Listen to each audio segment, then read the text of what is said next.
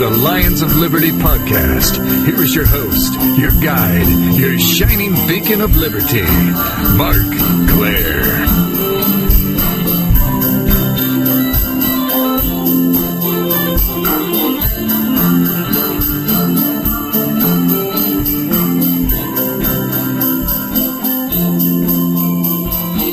All right, welcome everybody to the very first ever in history Lions of Liberty podcast holiday extravaganza, spectacular, call it whatever you want, extravatacular, whatever it is. It's going to be amazing because we have a few amazing guests in the studio today, both in the studio and on the line.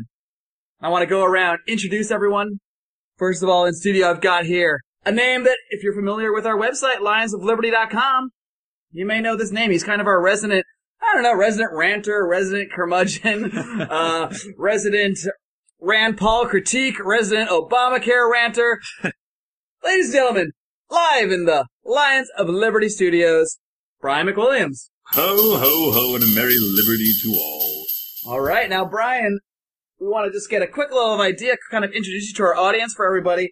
Just real quick, what are you drinking, and what is your favorite holiday movie? All right, well, I'm drinking a little something called Christian Brothers Brandy. Now, it's got a VS on the uh, the label, which stands for very smooth. Makes me wonder how many types of brandy you're making. Is there one that's just total garbage called G or not smooth? A little bit confusing. Anyway, I'm drinking that little cider. Also going to be mixing a little eggnog. My favorite holiday movie, Christmas Story, fantastic. But let's uh let's go with Scrooged. You would put Scrooge above Christmas Story. Scrooge is the All best. right. Bill Murray, Yeah, no, I, I mean, it's hard to argue with Bill Murray or Scrooge. All right, now we're going to toss things over across the country, all the way to the other liberal bastion in the country, New Jersey. We got our man, a man who's kind of faded off of the website a little bit. He's For been a busy guy, but we're glad to have him in the podcast today. Dom Sidoti, one of my fellow founders, along with Brian and Odie. Dom Sidoti, welcome to the Lions of Liberty podcast. Hey guys, good to be back. We are thrilled to have you here, buddy. It's been a while. Now, what exactly are you drinking over there, all the way in your, your nice home in New Jersey? Well, part of my busy year was taking a job that requires about two hours of drive each way, so I didn't have much time. I stopped and grabbed some Celebration Ale from Sierra Nevada. If you're familiar with their work. Mm-hmm. Mm-hmm. Respectable. Excellent. Respectable. All right.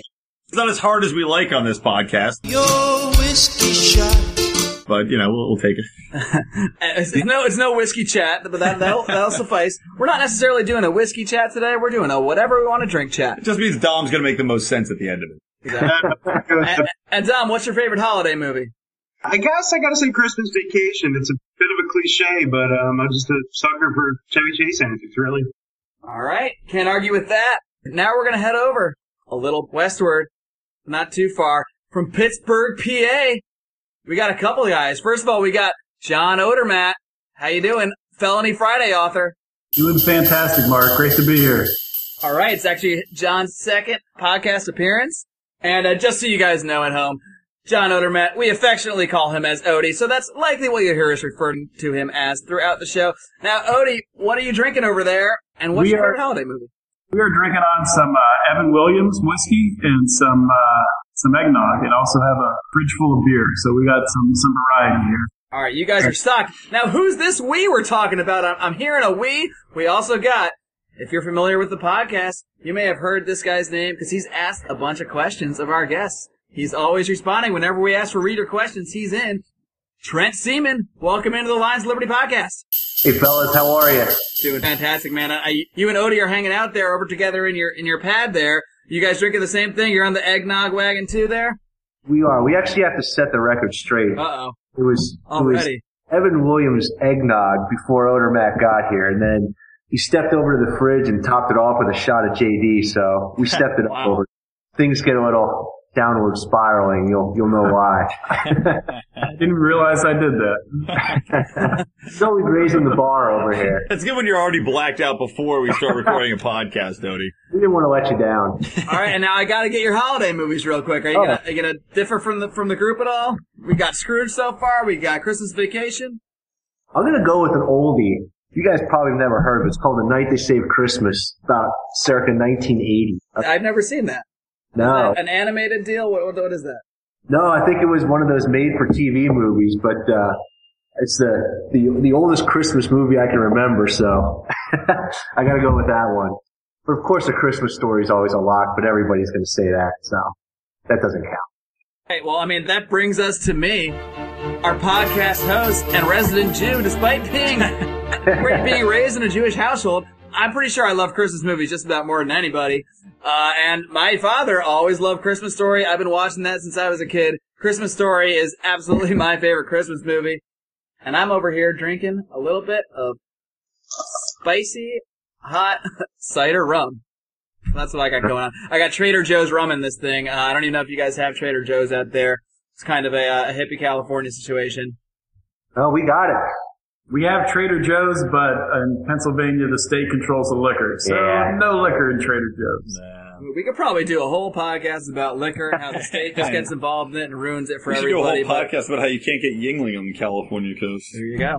Uh, Odie, I think I skipped your movie already too. We're already skipping over things. What's your favorite movie, Odie? Christmas story. All I'm right. a sucker for the class. It's tough because there's like there's probably five or six super high quality Christmas movies, but to me, you just can't get better than the Christmas story. It's just impossible. Yep. I'm surprised nobody mentioned Die Hard. I was expecting that to be a pick. Does Die Hard count? I guess Oh. it, if it takes place during Christmas, it's a Christmas It, movie, I- right? it is, but it's not. We, we had a conversation with this in the car. I think it was. It's not a central Christmas theme, though. I mean, you got to have a cent- Christmas is the central theme to the movie for it to count. I my mean, to me, then Home does Home Alone count? Because I mean, I, Home Alone, I call I call that a Christmas movie. It's, I it's agree. based I around a. Christmas vacation. agree. I, mean, And it's all Christmas time. They're robbing people's Christmas houses with the gifts. No, that one, that one counts. That one definitely counts. I can't wait to look up and see that are we, we've been recording for like two hours and we're still talking about Christmas movies. So, so maybe we should get on to the Hey, actual that's subject. liberty, baby. That's our right. That is a that is a that's right. It's our right to talk about all this stuff and you know And sit on our, our listeners. Exactly. But you know, no, we are here for a reason. We're here because we're capping off a wonderful year, not only for Liberty, but you know, for the Lions of Liberty. For us, our website has just kind of exploded. It started off as a little blog back in 2011. We got our man Tommy John from TommyJohnStudios.com who built us an amazing website. And you know, we've really gotten a lot of great traction. I know we have a lot of fans out there, a lot of readers, and now we have the Lions of Liberty podcast, just another venue in which we can advance the ideas of liberty and talk about all this stuff that's important to us. Let's move on to our first topic, guys. What do you say? Absolutely. And this one's going to be an easy one because hey, I know uh, it might actually be a hard one because I know it, it's just like the Christmas movies. It's going to be really hard to choose your favorite, but we're going to start with a little grandstanding, a little patting ourselves on the back, patting me on the back if you want, whatever. I got to know, guys, let's go around the room. What's your favorite episode of the Lions of Liberty podcast? Your favorite podcast guest? We're going to start with Brian in studio. All right. Well, you know, I mean, obviously it was the one I was on, but Of uh, course. Excluding your whiskey But barring that, I enjoyed John Whitehead a lot. Actually, I um, I believe the police state's a, a, a huge issue, and so you know, I kind of. I kind of enjoyed that one a lot. Obviously, the one with Kane was pretty interesting because it's bringing a professional wrestler on the podcast. So those those would be my picks. Cool, yeah, and that was our last episode, episode 13 with John Whitehead. Be sure to check that one out. Let's toss it back across the country. Dom, what's your favorite episode of the Lions of Liberty podcast? I'm assuming you've had so much time on your, you know, your four hour commute to, to listen to these things. Yeah, I only just recently learned about streaming media though, so um, you'll have to cut me some slack. I think probably the Julie Borowski episode. I'm just a big fan of hers. Maybe because she's hot, maybe because she's funny. I'm not really sure. um, but I'd have to go with that. I was also pretty impressed. Uh, but you've had a quite an impressive list of guests, and you know, being kind of removed from it for the year, I was I was kind of shocked. Uh, so good work. Kind of shocked. Dom had so little faith in my ability to reach out and get a hold of the the best and hottest names in the Liberty movement. but I think we've done just that, or to some extent. We've had a lot of good names. We have a lot of good names planned for the next year. And that, Julie Borowski, that's episode 12, Token Libertarian Girl. Be sure to check that one out too. Let's go to our Pittsburgh boys. Odie, what's your favorite episode of the Lions of Liberty podcast? I've got to go with Kane, Glenn Jacobs. He's just impressed with how well read he was, um, how articulate he was. I, I thought he was just a, a great voice for liberty. And hopefully he continues to continues to write, and uh, hopefully he runs for political office. Yeah, I mean it's it's hard to say. He was definitely a great guest. He, he didn't sound too enthusiastic about the idea of running for office. What that's the kind of the impression that I got from him. But who knows? He would definitely be an amazing voice and an intimidating voice. And I'd love to see just that that seven foot tall monstrous mm-hmm. man in the Senate just going off on rants. I think we'd all like to see that. And Trent, what about you? What's your favorite episode of the Lions Liberty podcast? It's a hard choice. There was a lot of good ones, but the Roger Stone one definitely stole my heart. Wow. He was excellent. I have to admit. I uh, when I heard he was he was coming on there, that uh, I started digging up questions from way back when. We had a couple questions on the show from Trent. He was definitely an interesting guest. You know, Roger Stone, that was back in episode 11. Definitely, uh, he's kind of been a political insider for over 40 years. So if there's anybody that knows some things, it's Roger Stone about the inner workings of politics, the kind of sort of shady stuff people will do, up to and including murder, to attain and retain power. So uh, definitely an interesting episode. And now I gotta toss it back here into the studio to me. I gotta agree with Odie. My favorite episode is my interview with Glenn Jacobs, also known as Kane. And that's not to knock any of my guests, because I've had some absolutely amazing guests, uh, people that have been heroes of mine. Walter Block. Uh, we had Chris Rossini on. Brian McWilliams. Brian McWilliams, John Odermatt, those guys. Uh, some really great guests. But I, I've been a wrestling fan, as you guys know. I got a lot of flack for it, so I know you know. Uh, so, and I've been a fan of Glenn and his character Kane for many years. So it was really cool to just actually speak to somebody that I've seen on TV for so long and just find out the real person behind behind that mask and behind that intimidating figure. And he's actually just incredibly nice and, as you said, Odie, articulate guy. Amazing voice for Liberty. Now we're gonna go to a, a really big segment that we got planned here. This is our naughty or nice segment. What we're gonna do here is we're gonna go. I got a list of names, names that have been in the news, names that some of which have been associated with the Liberty Movement, other ones just kind of generally well-known names or people. And I'm just gonna go do a quick naughty or nice. I'm gonna name them, and everyone's gonna give their opinion. Have they been naughty? Have they been nice this year? And a quick reason why. And how, you know, basically trying to relate this mostly to the liberty movement. Are they helping advance liberty? Are they hurting the cause of liberty? So on and so forth. So we're gonna go down the list and I'll go in our same order that we've established. We're gonna start with, it's kind of a toss up, a softball. We're gonna start with our man, Ron Paul. Brian, what do you think of Ron Paul this year? Well, I mean, empirically, I'd say, uh, I'd say nice. I'm tempted to say naughty though, because sometimes he's backed Rand in certain situations where I Well, you wouldn't just want to be a approve. contrarian. I don't want to be a contrarian, but I'm just saying. He backs his son, who can felt a man from back in his blood. So overall, okay, he's nice. All right, we got a nice for Ron Paul. Odie, what do you think? I've got to say nice for Ron Paul. It's been different to see him out of politics. He's had a little more freedom, but he's he's definitely done well for Liberty this year. Trent, how about you? Yeah, I mean, it's hard not to say Ron Paul's nice. He's, now that he's not involved in politics, not that Ron was ever went out of his way to be politically correct, but he's definitely more focused on, on the energy of the liberty movement and giving interviews to numerous parties and saying it like it is. So, you know, how do you not give him a nice? Right, and Dom, tossing it back to New Jersey. Dom, what do you think? Ron Paul, naughty or nice? Uh, yeah, I mean, it's almost a uh, ridiculous question, I guess. It's like, you know, air, is it essential or excessive? I mean, it's easy, it's an easy one. Uh, yeah, nice. Um, I like that he's staying active. He's, he's an old man, let's not forget, and he's still, uh, coming out with a lot of energy with his podcast and all that. So, uh, definitely nice. All right, and back to me. I, I gotta agree with everyone here. Ron Paul is nice. I don't always agree with him. I probably agree with him 99% of the time. Once in a while he says something where I go, eh, I don't know, Ron. But overall, obviously, he's the man that got most of us involved in one way or another in the liberty movement. Um, you know, being away from Congress has freed him to start his other projects, the Ron Paul Institute for Peace and Prosperity. Uh, he's got a Ron Paul homeschooling program coming out, and he's generally just out there doing interviews, doing podcasts, and really almost even more unleashed than he was when he was in Congress, and we know he didn't even hold back there. So I gotta agree with you guys. Ron Paul gets a nice.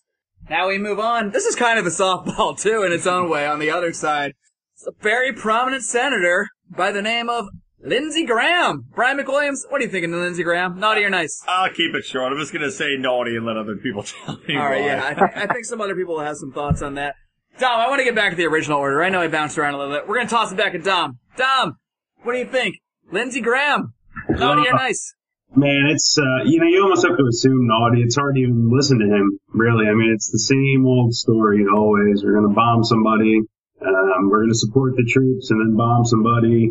Bomb, bomb, bomb. Um, I, I naughty for sure. Uh, for the same old reasons he's always been. Uh, he's the same old hack. Same old hack. What about you, Odie? What do you think of that Lindsey Graham character? Naughty or nice? I'm gonna have to say Lindsey Graham has been nice, naughty, definitely naughty. Not nice. Oh, look at this guy trying to mess with us now. Everything that he says is the worst. That's a quote I'm going to remember. Everything he says is the worst. Trent, what do you think about our Yeah, boy Lindsey Graham? Naughty or nice? I can't stray far from you guys. I mean, obviously he's the worst guy on the planet. close to the worst guy on the planet. Probably not the worst, but you know, him and John McCain, they were they were beating the drum for the Syria invasion, and they're always up to their same old tricks. He was beating on Ted Cruz just for representing the people that elected him, and you know, getting him into office, and basically giving Ted Cruz a hard time for representing his constituency. And I that she's just the the cornerstone of crony politics. So definitely naughty. Yeah, and we'll talk more about Ted Cruz later. He's another one on our list here. But yeah, generally Lindsey Graham is the same guy he's always been. He is naughty. I agree with you guys. Uh, he's pretty much always constantly calling for more war, more imperialism, more police state measures, pretty much more of everything that anybody remotely interested in the or accepting of the ideas of liberty is against. So again, we all agree. Ding, ding, ding. Sorry, Lindsey. Naughty. Naughty boy this year. We're going to move on from our softballs, try to get a little more interesting. Our next guy on our list. Prominent radio personality. This guy appeared on Piers Morgan, went on a gun rant. A lot of people call this guy a crazy conspiracy theorist. What do you guys think? Alex Jones. Naughty or nice, Brian? Uh, I'm gonna say, even though I, I support a lot of Alex Jones's positions, I think I'm gonna say naughty just because he, like a lot of the other people, he looks upon as a libertarian and people view him as a libertarian guy. And he's giving uh, libertarians a bad name. You know, people see him as as being this crazy kind of kook, and it doesn't do any any of us rational people any favors. So I, I'm going to say, uh, despite you know his his good deeds, I'm going to say he ends up with a naughty side. All right, Dom, what do you think about Alex Jones? Has he been naughty or nice? Oh, he makes me feel naughty. He's a guilty pleasure. Um, but I'm gonna say nice. He gives me a lot of enjoyment. Um, some of the stuff's, you know, I don't know uh, what kind of audience we're getting for these podcasts, but that shit crazy. You The look at best one ever. Um, but I enjoy, I enjoy his work, to be honest with you. Um, it's kind of that, uh, what the word is for it, uh, tabloid type fun. Um, that a lot of times lends some credence to the stuff we say and read. He's definitely the TMZ of the libertarian. Uh, Exactly. exactly. All right, back over to Pittsburgh. Odie, what do you think of Alex Jones? Is he naughty or nice? Alex Jones, you know, he's a little bit over dramatic, a little bit, uh, you know, over the top, but just for his uh, critiquing Piers Morgan in a British accent live on TV, I will give him nice for the year. That was awesome. All right, Trent, what do you think about Alex Jones? Naughty or nice? it's the same same feeling for me. He's he's borderline nice for me because you got to give the guy respect for going on national TV and re- really getting in the face of the gun control crowd and basically just the, the status crowd. On, on the other hand, on a naughty note, you, have to look at some of the things he speaks about on his uh, radio show and, and categorize him as sensationalist at best. So he's nice, but he's he's got his drawbacks.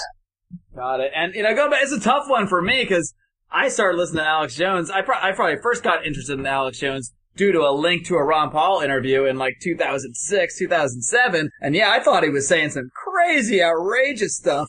But a lot of the stuff he was saying, talking about the police state, the GPSs in our cars, stuff like that, that sounded so crazy, is literally happening Yeah. right now. So, you know, I think I was very tempted to give him a naughty because I think he does come across very bad in public in a lot of ways. The way he kind of goes on rants, comes across as a raving lunatic. Uh, if people associate him with libertarians, that could really cause some issues, uh, which is you know something we'll discuss with a lot of these people. Uh, when people associate certain people with libertarianism, that can be an issue. But overall, you know, he has a lot of great guests, comes to a lot of conclusions too quickly, I think. But in general, he's entertaining. He gets a lot of people listening to his show, and he brings up a lot of important points, even when I think he reaches some wrong conclusions. So, Alex Jones, I'm going to give you a nice for 2013. Now, moving along, this is somewhat of a softball. Again, our departing Federal Reserve Chairman, Mr. Ben Bernanke. Brian, what do you think of. Ben Bernanke? Happy trails. Ben Bernanke is not only naughty, I think, you know, he, after he left the Fed position, he's literally up for the new position is running as the new Prince of Hell. I think Satan's retiring, Ben Bernanke's taking over, and, uh, and that's where he belongs. I could, can't describe how naughty he is. All right, Tom, what do you think of our boy Ben Bernanke? I know you're a big fan of his.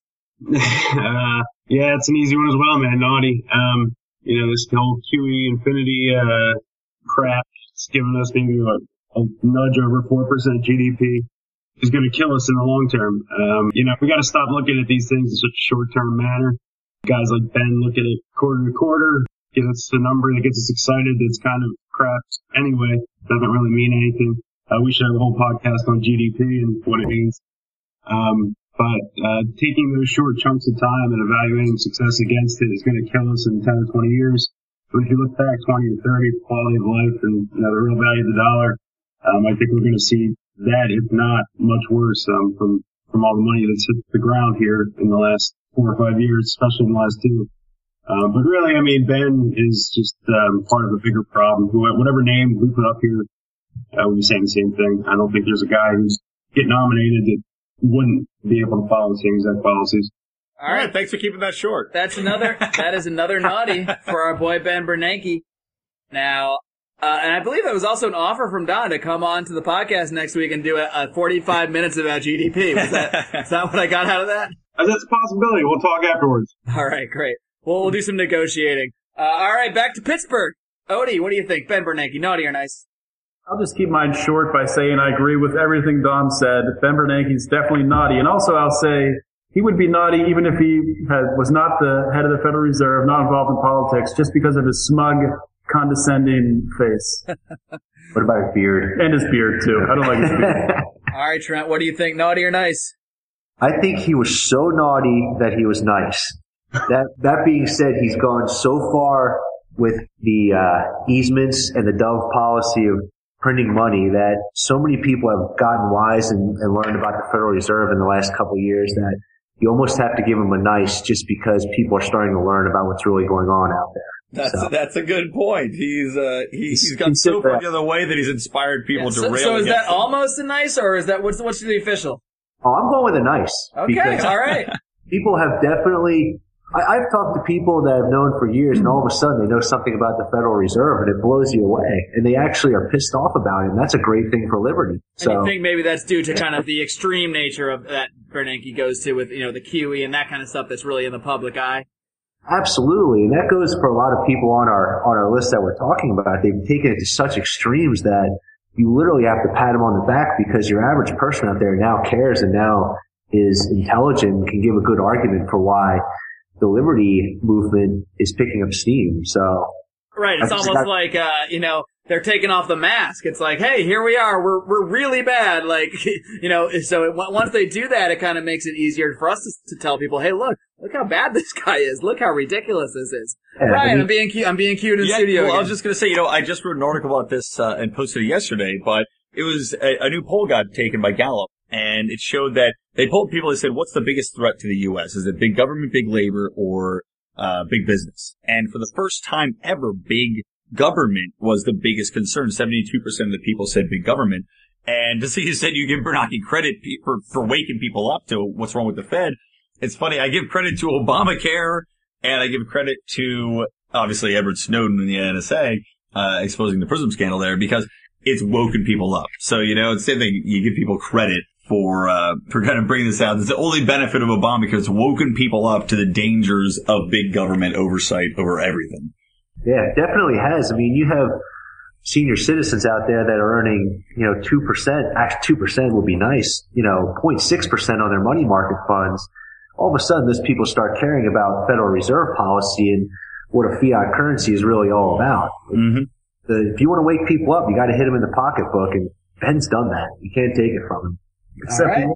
where are senior citizens getting their news from? They're getting it from CNN and CNBC, and they're not necessarily getting the, the full story. Are you um, trying to say the Lions of Liberty podcast does not have a strong like, senior citizen? I mean, my dad listens to the show. I mean, I like to think we got a broad demographic, but no, it's a good point. You know, you know, the older generations are likely still getting a lot of their news from regular newspapers, from corporate mainstream news, NBC, that kind of thing. Whereas, you know, the younger you get in the demographic, the more likely they're to be on the internet, you know, getting their, meeting their news from Facebook and Twitter and, you know, lionsofliberty.com, Lions of Liberty podcast, that kind of thing. But, and toss it back to me for Ben Bernanke. I totally agree with what Trent is saying, but ultimately, I can't, I gotta give the guy a naughty. He's printing money. He's creating money out of thin air. He's stealing from savers. Sorry, buddy. Naughty for you. This eggnog is so thick, I, I'm dying to. All right. We're going to move on. Now, this is not someone I'm as directly familiar with as some of you guys, but we're going to go to a little guy. He's the governor. He's not a little guy. He's a guy who is the governor of New Jersey, Chris Christie. Ryan, what do you think of Chris Christie? Naughty or nice? Uh, I'm I'm gonna say naughty for Chris Christie. I, I'm just I, I'm just overall not a, a big fan of his. Honestly, I don't agree with any of his. I don't think any of his points that he's ever made. All right, we'll toss it to someone probably more familiar with him than anyone else living in his state that he is the governor of over New Jersey. Dom, what do you think of Chris Christie? Naughty or nice? Oh, at, at a national level, which is where he spends a lot of his time, definitely naughty. He, uh, you know, some shots he took against Rand. Not that I'm here to talk about Rand being awesome or anything, but um, you know, kind of always advocating security over liberty. Um, outrightly. I mean, he's, I can't remember the exact quote, but, um, yeah, I, there- I remember. I know exactly what you're talking about. I, I wish I remember the quote too. I mean, he says things that make you cringe. You know, he's he's a he's a party guy. He'll he's trying to get popular. He's doing dumb things. But I got I got to admit though, on a local level, um, a little bit nice. He did some things. Um, you know, and that's in the the arena of other New Jersey governors maybe. But he's done a lot of good things um, as far as getting the budget under control. He's created a lot of enemies in the teachers unions, which um, he's accurately called kind of the biggest bully in the state. And he's he's turned some things around. But I, I think um, if I had to choose, I'd go with I'd go with Naughty. I just wanted to throw out the some nice things he did do. All right, and what do you guys think over in Pittsburgh? Odie, what about Chris Christie? Naughty or nice? Well, I've got to say, until until a minute ago, I didn't realize that Chris Christie had called teachers unions the biggest bully in the state when he, by far, has to be the biggest bully in the state. The governor who is looting old taxpayers. I mean, that's the definition of a bully. But I thought you were talking physically the biggest bully in the city. He might be both categories, actually. Might be that as well. But he's a bully, and he is definitely naughty, without a doubt. Trent, how about you? Naughty or nice for Chris Christie? I liked a lot of what Dom said. If I was a, a resident of New Jersey, I wouldn't be saying nice, but as a, a resident of Pittsburgh, or Pennsylvania and a Pittsburgher, it's, it's very disturbing every time you drive down the road and see a stronger than the storm billboard on the highway. it pisses me off because we deal with cold weather and just living in Pittsburgh, which is a great place, but we don't get the shore. And when you get the shore, you get hurricanes. And that's just part of living with the shore. Just like living in California, you live with, with earthquakes. You know, that's, that's not the rest of the country's job to bail out New Jersey for a hurricane. And he was all over Obama with that one. All right, it's the problem of the socialization of risk. You know, the government always wants to say, "What about the poor people that had the earthquakes?" And I, I, I'm sitting on a fault line; I could have an earthquake. All right. What about the poor people with the hurricanes? Well, the fact is, every every piece of property, if we if we lived in a private property society, has certain systemic, you know, or geographic risks that come with it, and people should, you know, buy insurance based on those risks. But when the government tries to socialize it, then it just becomes a big money grab, a big crony capitalist money grab. And Chris Christie was dipping his hand in that in that crony Oh, yeah. capitalist pot as much as he could. that. So for that, he gets a naughty for me. I want to go to that back to that billboard real quick. Can you talk about what that billboard you mentioned, Trent? Because I, for I'm not familiar with it, and I'm sure some of our listeners are not either. It was actually a billboard that was posted in within driving distance of New Jersey, and it was a poster that said "Stronger than the storm." That was their slogan, and it showed a a young boy on it playing on the beach, and it was basically a a billboard that was promoting coming back to the Jersey Shore for the summer, you know, for like Fourth of July and Memorial Day, and basically saying that the New Jersey Shore is open for business. And the problem with that is I have no no problem with New Jersey spending its state earned tax dollars in another state to promote tourism. But as we all know, there was a fair amount of money that went to New Jersey to help rebuild and that came from a federal budget. And Chris Christie was certainly the champion of that. Yeah, I mean, it's like we're taking money from people in Iowa, Texas, Hawaii to pay for the New Jersey government to buy billboards in Pennsylvania. I mean, it's just, it's just Yeah. absolutely mad. Being from the state, uh, I think it gives some credence to how damn annoying the whole thing was as well. Um, besides billboards, there was commercial campaigns. I don't know, I'm trying if you guys see them all the way out in Oh yeah, they they had commercial campaigns too. I mean, it was everywhere, Dom. You know, we don't like the fact that a lot of our states sucked up resources from people who otherwise didn't take the risk to have overpriced real estate that other people are subsidizing. It's kind of a sacred part of living in my area. It's a great area. It's, we've grown up going there in the summer and this and that, and it's a, it's something we've always been envious of, and not all of us can have it. And then, you know, something happens to the people who spent all this money out there in the risky waters and didn't get the proper insurances, and now we're on the hook. It's a little bit unfair. Um, and you don't feel that anywhere stronger than here, really, to be honest with you.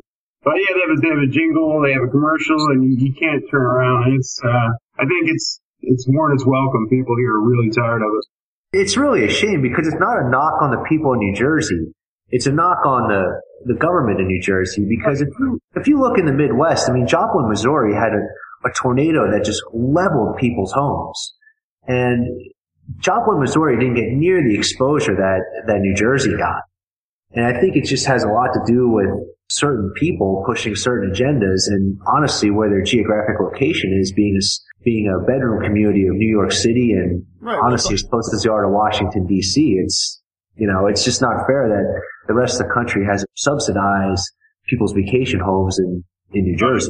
We couldn't agree more here. Well, some of us. All right. Yeah. I mean, I think we all agree on Chris Christie there. Moving along. This is an interesting one.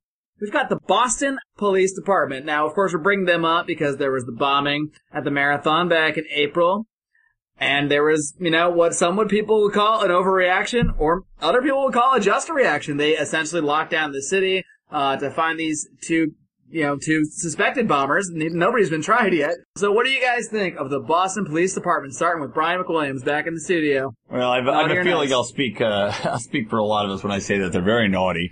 I don't think there's any excuse for shutting down an entire. I mean, how many blocks did they shut down over this thing, where people weren't allowed to leave their houses, weren't allowed to do anything? I mean, that's that's it's insanity. It's ridiculous to, Unless to trap people in their houses. There you go. They were raiding the Dunkin' Donuts. No, it's just. I mean, it, it's ridiculous. It's inexcusable that that you would trap people and make them prisoners of their own homes. Um, you know, to find these two people, and yeah, it's horrible. Naughty. All right, back to you, Dom, in New Jersey. What do you think?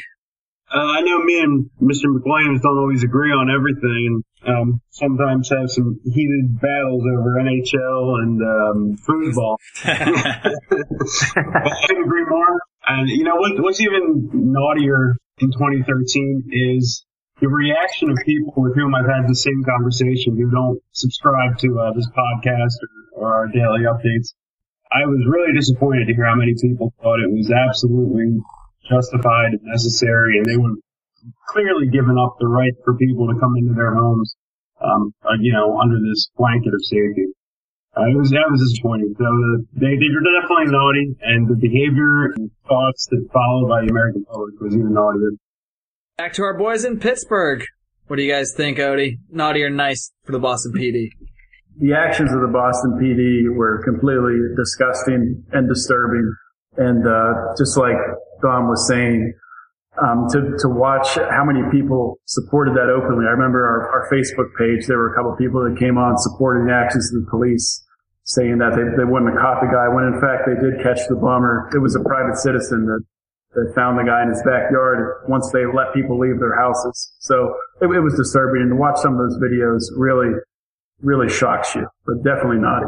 That was probably our most commented on Facebook post. We posted something about, I don't even remember what the exact meme was. It was just something we shared about people cheering in the streets. Yay, the police saved us from this guy. And I mean, by shutting us down, by creating a police state. Right. Well, it's the constant debate of security versus liberty. And I, I didn't want to bring this up because we have so many other guests and it kind of ties into the rest of them. But for Chris Christie, one of the big things that he was naughty for, I didn't bring up because I was going to bring up later, is that he, he said, you know, basically he, he said that the 9-11 attacks were justification for a heightened security state. Uh, this was in, a, in a debate with, actually with Rand Paul.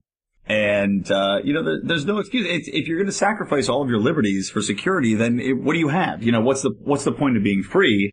Anyway, I, I just, we'll, we'll get, we'll get more to that later, but, um, yeah, I completely agree. But yeah, that was that was the premise of what I was saying. I mean, his whole thing with Rand was was that very principle that that I hate seeing so, like pervasive in the population.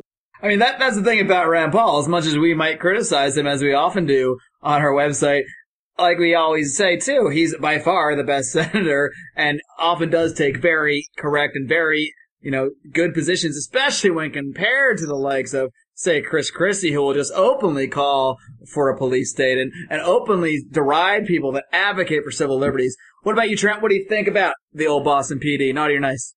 Well, they're definitely naughty, but you have to appreciate the fact that how quickly the Boston PD tipped their hand and how fast a police state can be mobilized. I think that's terrifying.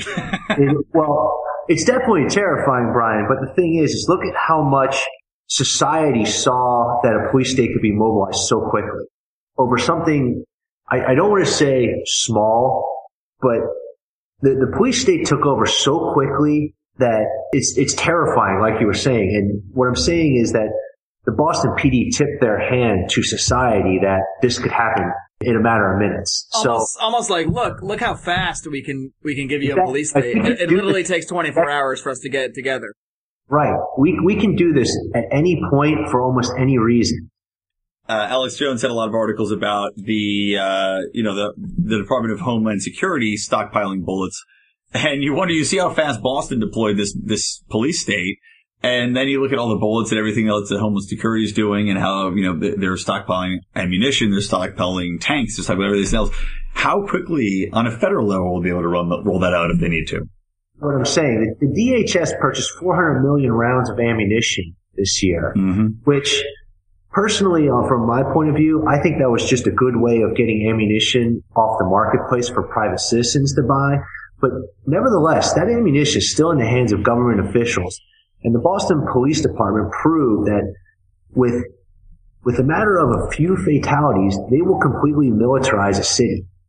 And, you know, if that doesn't wake up America to the fact that this can happen in any major metropolitan area for just about any reason, you know, I don't know what will. It's, you have to look back and with everything we talk about, reminded of Thomas Jefferson quote that I prefer dangerous uh, freedom over peaceful uh, slavery. And that, that's got to wake people up now. You got to look at some of the things the forefathers said and realize that this stuff's coming full circle now. Yeah, well, this kind of, I hate to mention the same article in the same podcast, but again, in this poll, this Gallup poll that was posted, I, I questioned, you know, people said big government was the biggest threat, but I questioned, I said, well, what do they define big government as? Because, like you said, I, I think most people would look at this rollout of the Boston Police Department and say, how impressive, how great that is. You know, oh, wow, we are so safe in this because they don't view that as, as big government as a threat. When they think of big government, they're thinking of the NSA and spying. They're thinking of Obamacare and infringing on things. They're not thinking about the police state and how that is big government. That is what can happen in, in an instant.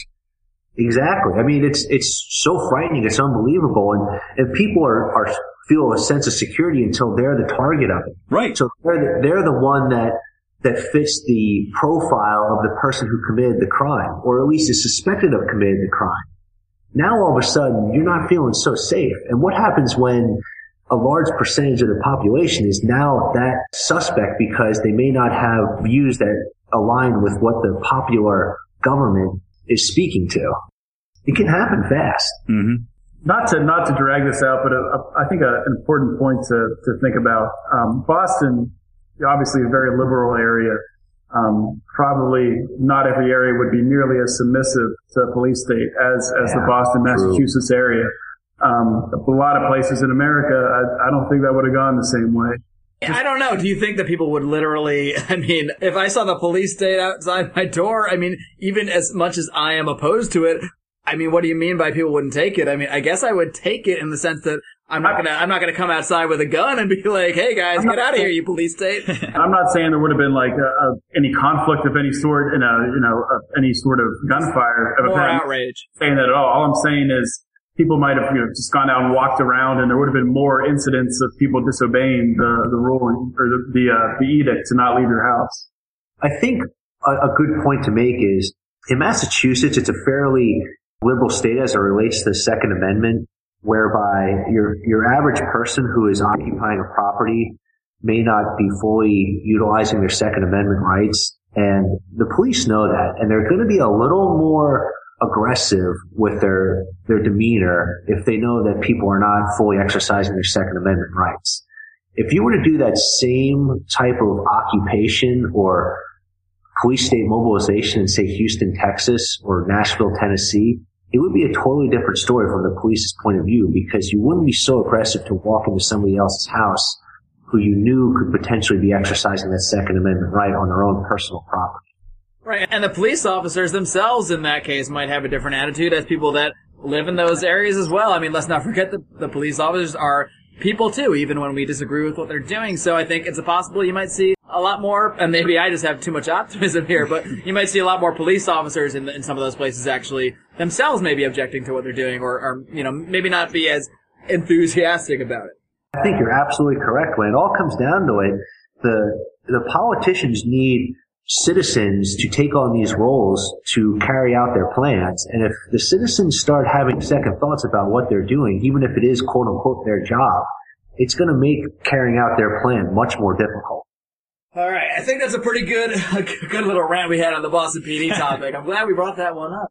That was a trend suggestion, by the way. I got to give you credit for that. That, that produced a good little combo. And obviously, my official word on them it is naughty. As much as I, I do agree with Trent's perspective, uh, it gives us something to point to and say, hey, look, look what this is. Look what they're doing. This was just one guy. They killed a few people with a bomb. Imagine another 9-11. Imagine the kind of response that we might get to that.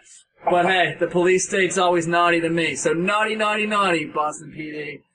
I did not mean to rhyme there, by the way, at all. Alright, let's move along. We're gonna get to an interesting one right now. We're gonna go over to a man named Ted Cruz, a prominent new senator in the United States Senate. He's popular with a lot of conservatives. He's popular with a lot of libertarians even. Ted Cruz, Brian McWilliams, naughty or nice? In the context, because I obviously am a very harsh critic of, Rand Paul who walks that line.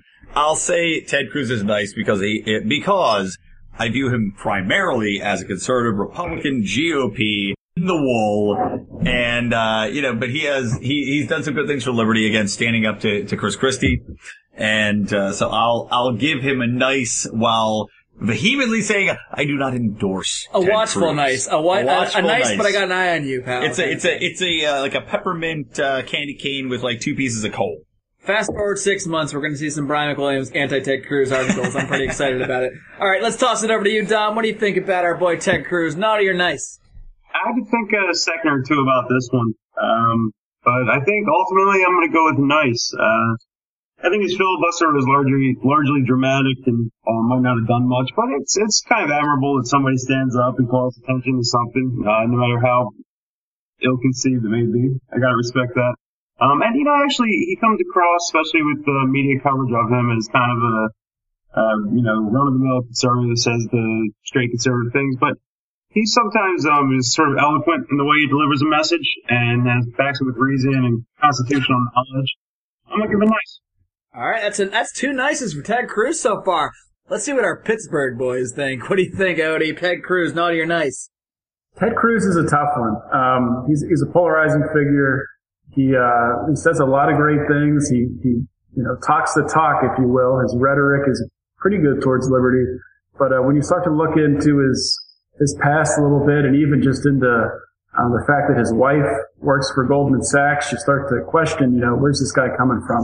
And I got, I mean, full disclosure, I haven't done a full background check on Ted Cruz, but I'm a little skeptical of the guy. Um, I, I don't trust him yet, that's for sure. So I'm definitely, definitely a watchful eye on Ted Cruz, but I'll give him a nice for this year so far. All right, Ted Cruz is three and zero so far. Wow. Trent, what do you think? Naughty or nice? It would be a cautiously nice for me, and the main reason for that is Ted Cruz acknowledges that he was basically elected by his constituency to halt Obamacare at any level, and he did do that. You have to give him credit for that. He stood up there and did everything possible to to hold up uh, a law that was unpopular across the United States and certainly in Texas.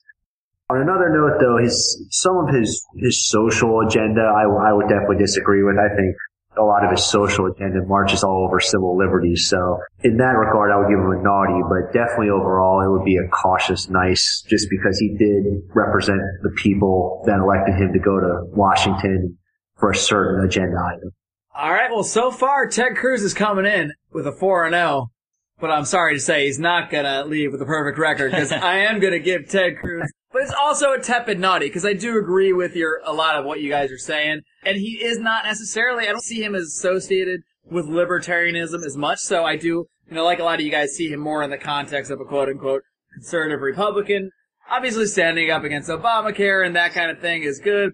But it's really not that different from a lot of what, you know, any other mainstream Republican would do. My problem with Ted Cruz, and it comes back to what has always been one of my biggest issues, is foreign policy. I think foreign policy and war is, is a real litmus test for me because it's really easy to take kind of, you know, those, um, small government stances at home. Oh yeah, I don't think the government should be involved in healthcare and all that. It takes some real balls, so to speak, to take a strong stance against intervention overseas. And that is something that I, I won't even say he just failed on. Ted Cruz is the opposite. He actually rails for a more aggressive, to me it seems like a more aggressive foreign policy. He came out against the Iran peace deal. I think there are, there are imperfections with that deal that were made, absolutely. But my issues with that deal are probably very different than Ted Cruz's. Ted Cruz is more concerned that, you know, Iran is a threat to the world. Iran is building nukes, all this, all the same kind of neocon line based on absolutely no actual evidence. And, uh, he's very, very much taken a hawkish position overseas. And to me, as a libertarian, as someone, you know, firmly opposed to war, firmly opposed to foreign intervention in almost all cases, I have to give Ted Cruz a naughty on this round.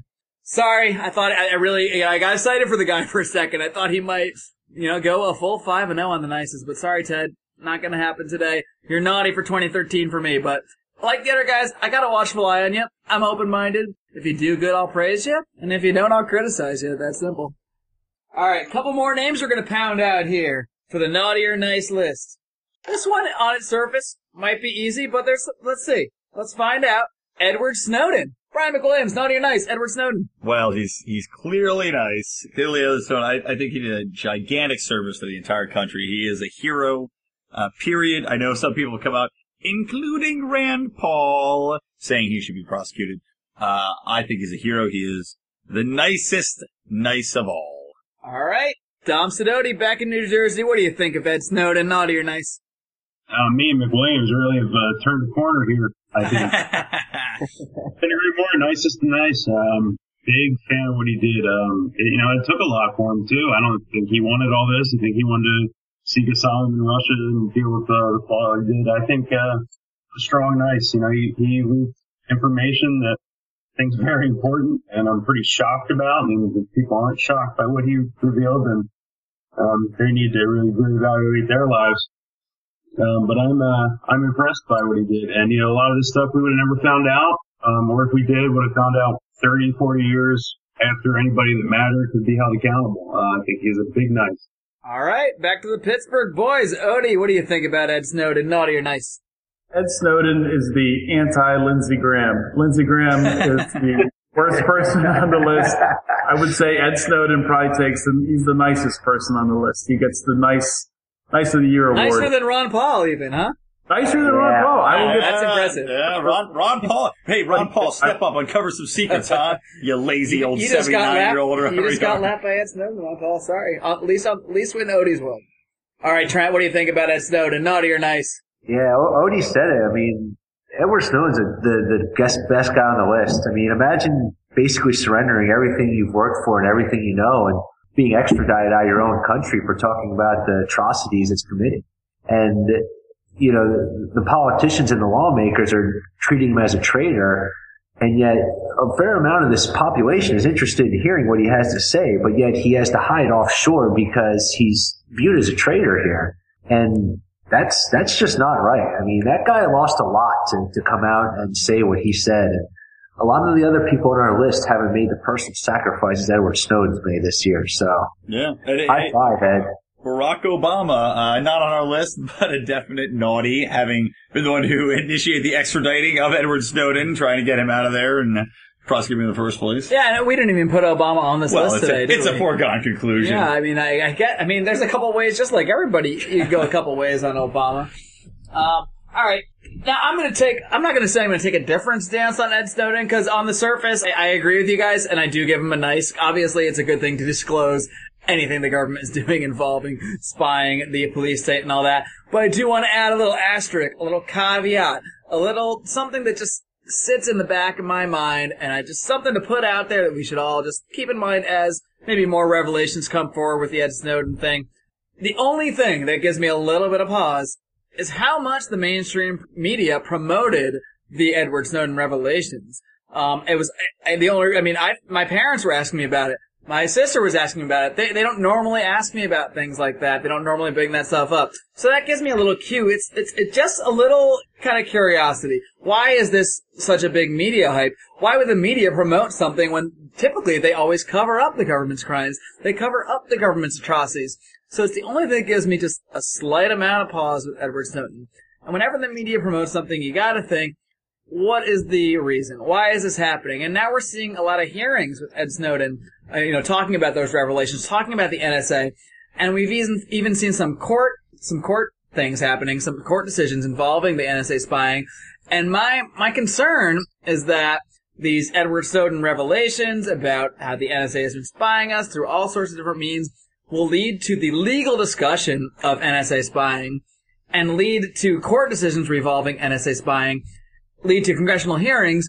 And my fear is that the result is a lot of this stuff will become legalized. A lot of this stuff will become, oh, we'll find ways where we can call it legal, but we'll put these quote unquote protections in for the citizens, that kind of thing, so that eventually, because of these revelations and such a big media story, now we can all hail whatever Congress passes or whatever the Supreme Court says that quote unquote protects the citizens while leaving the overall spying apparatus in place.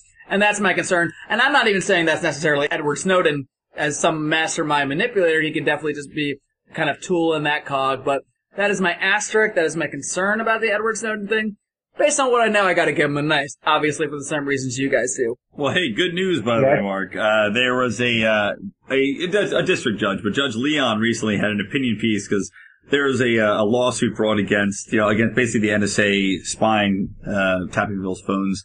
And he wrote an opinion piece, 68 pages, but basically came out and saying it, it completely violated the Fourth Amendment. So while it wasn't a ruling, hopefully that is an indicator, uh, that people will follow. All right, well, let's hope so. Fingers All right, crossed. All right, guys, we're gonna go to a guy named Vladimir Putin, the president of Russia.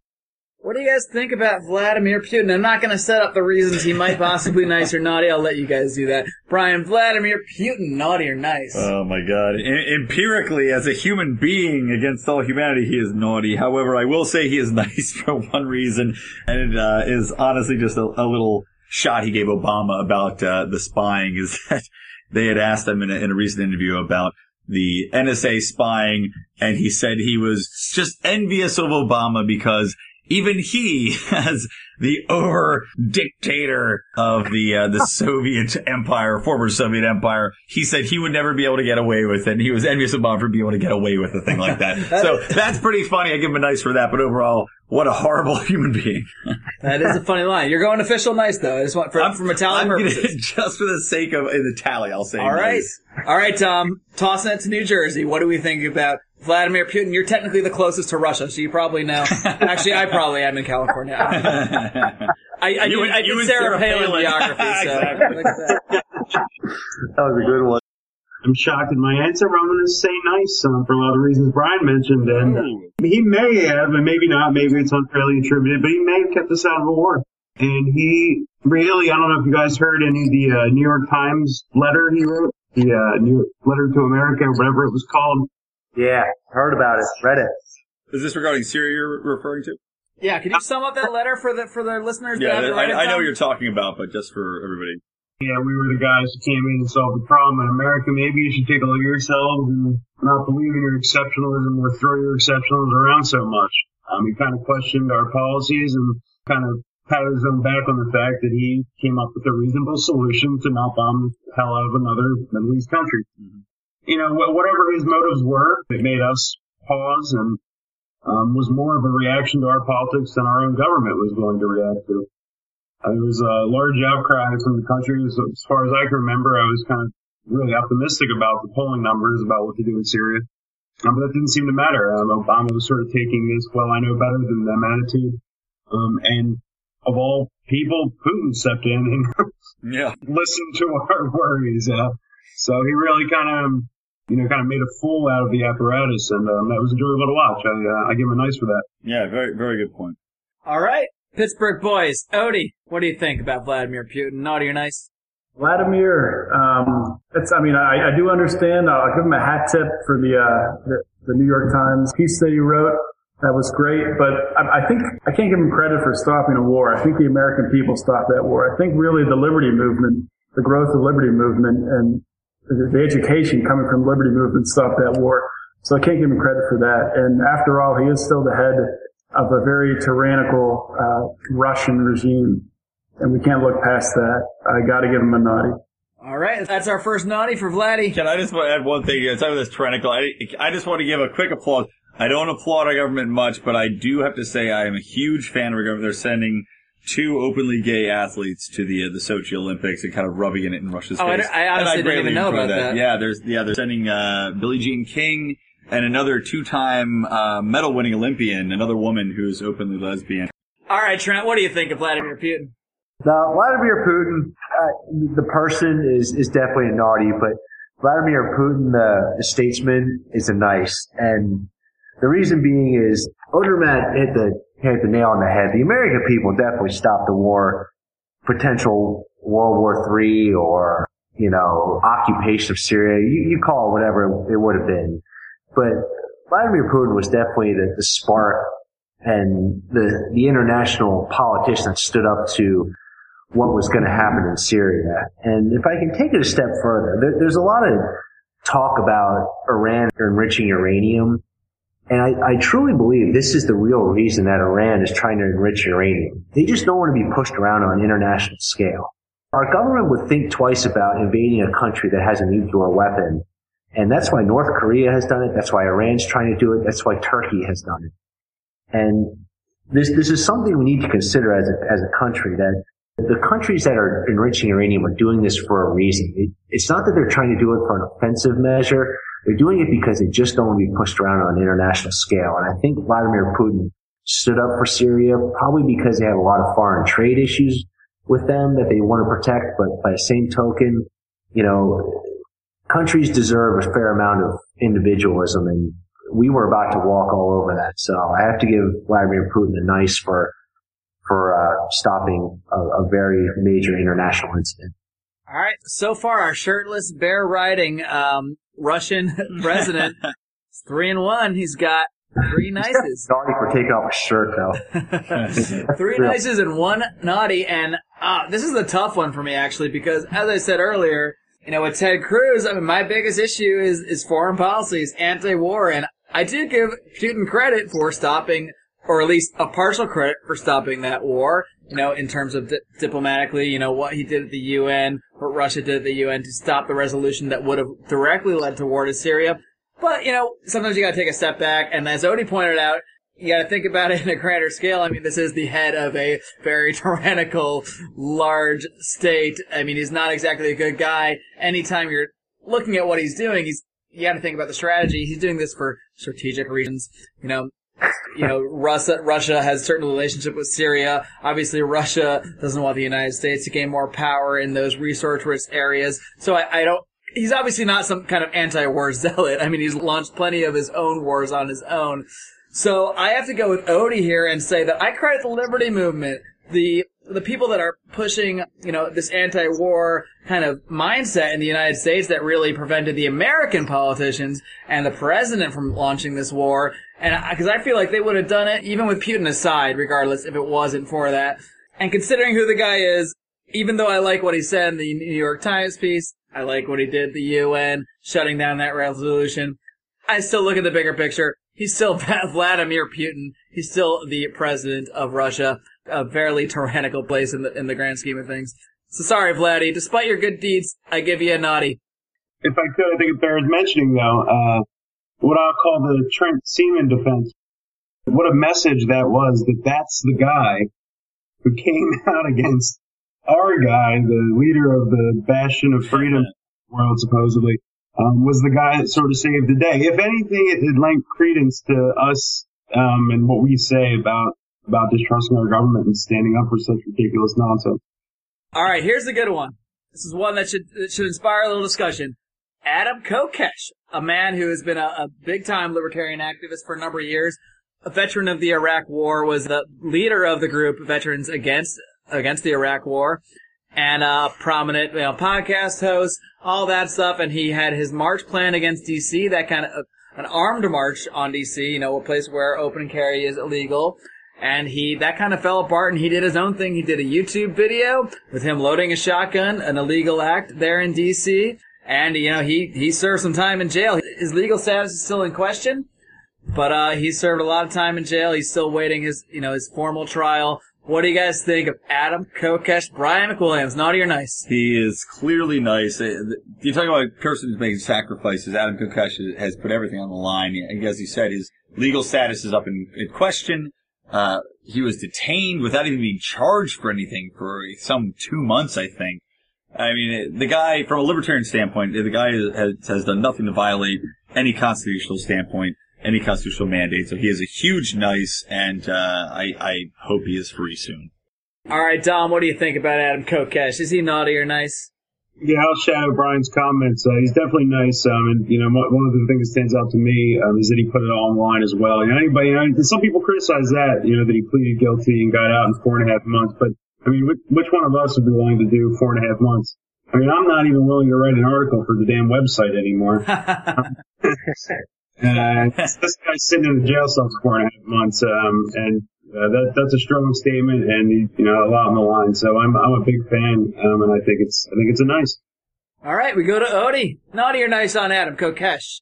Yeah, I, I actually wrote a uh, Felony Friday about Adam Kokesh um, when this occurred, and um, something that people uh, maybe forget about is what he did is he really combined two amendments together, uh, the Second Amendment and the First Amendment, and uh, mixed them together, and uh, it got him arrested. Um, so he, you know, took took a gun into a, a zone in D.C. that said you, you you can't have a gun. It's a it's a gun free zone, and he exercised his First Amendment rights at the same time, um, speaking out against the government, and that got him raided. His house got raided with uh, they threw uh, gas bombs in there, and And there might even be a Fourth Amendment issue here too, as well, with the, the way that raid went down. Yeah, a lot of mixing of amendments, but I've got to, I've got to give him a, a nice for sure. Um, you know, people have criticized him for the way he went about it. Uh, some libertarians, uh, prominent libertarians have criticized him the way he went about, um, you know, this, uh, this video, but I, I got to give him a, a nice. He put it, he put it all on the line. All right, Trent, what do you think? Naughty or nice for Adam Kokesh? It's definitely nice. I hate to run with the crowd, but you gotta give the guy credit. He's, he put, much like Edward Snowden, a lot of personal, uh, effort on the line and he's paying the price for it now. And when you look at the situation, all he was doing was, like Odie said, he was exercising his constitutional rights, which have been diluted over the course of 200 years in certain portions of this country. And if, if it were 1787, he'd be in the right. But since it's, you know, 2013, it's now he's not in the right and he's a criminal. And there's, that's not right. These constitutional rights were meant to go on for years and years and years and they're being walked on. And he completely illustrated the fact that his, that your rights have been eroded. If you don't believe that your rights have been eroded, you're just ignorant at this point. So There's signs. showing that. There's signs on fences now in the parks. Constitution free zone, you know? Yeah, exactly. And, it- and it's if if it's not Washington D.C., it's Bloomberg pulling it in New York, New York City. I mean, it's it's one after another. And then Chris Christie will pull it in New Jersey, and they're doing it in Maryland. It's it's unbelievable. It's one after another. And each each little city with its governor decides that they're going to do their own thing, and before you know it, you know your your rights have been eroded. It's the same thing in you know. No offense to you guys in, in California, you guys can't do that in California. So it's None taken. no, I, yeah, I, bl- I blame our state, not me, but you know. it's your fault, Marc. But Yeah, you have I- nice weather. You have nice weather, so that kind of. But it, it That's is the true thing. though. Once precedent is set, you know, it's like you look at legal arguments. Once the legal precedent is set, then people refer to that. It's the same thing with these states. Once once one state infringes on liberty, the precedent is set and the other states go, well, they got away with it. Why can't we get away with it? Yeah, exactly. I mean, it's it's just power grabbing. That's why these people like, not to use the guy again, but Bloomberg. I mean, he that guy's been a power monger the entire time he's been in New York, and they're they're all the same. They they'll they'll literally get their their small faction and run with it. And people like uh, Adam Kokesh have been pulling him out on it. And, you know, they're calling him out on what they're doing, and he should be saluted for it. All right, and now we're going to toss it back to me. now, this is kind of a tough one for me, and it, it doesn't seem like it should be on the surface because I am a huge fan of Adam Kokesh. I have loved him for years. I love his podcast. I love his internet videos. I mean, he really is not afraid to just really say it like it is, and I think he really has a very positive message. He always takes a non-violent approach. He always stresses the ideas of, you know, changing people's minds through you know, through discussion, through negotiation, and not through violence. And that's, that is his, and as someone who was in the Iraq war, who saw this kind of violence firsthand, that's, I think it's really impressive what he's done as an advocate of liberty. But, you know, there's gonna be a but. I really have some issues with the way he went about this particular thing that we're talking about. Overall, I give him a nice, but when we're, we're focusing on this issue at hand, this, this, um, you know, this YouTube thing and the, the gun protests, and uh, believe me, I feel for the guy. I, I don't think he should have spent one second in jail, had his home raided. Obviously, that is all wrong.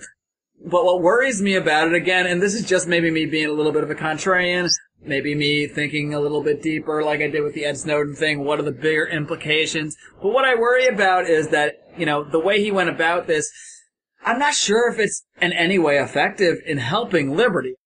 Anybody that you know, didn't already believe in the Second Amendment, didn't already believe in, in their rights to, you know, carry a weapon or what have you, was, you know, changed by, by his actions. What they, what those people see, people that maybe are already against that, they see a crazy guy with a big Yeah. beard loading a shotgun in DC, making a YouTube video calling for armed revolution. And he did say that. Now I know he doesn't actually believe in literal armed revolution because I've heard him enough over the years. But when we're focusing in on this one issue, when he pretty much did say that in the video, and obviously I agree it's a First Amendment issue, he has every right to say it. He has every right to, to you know, hold that gun.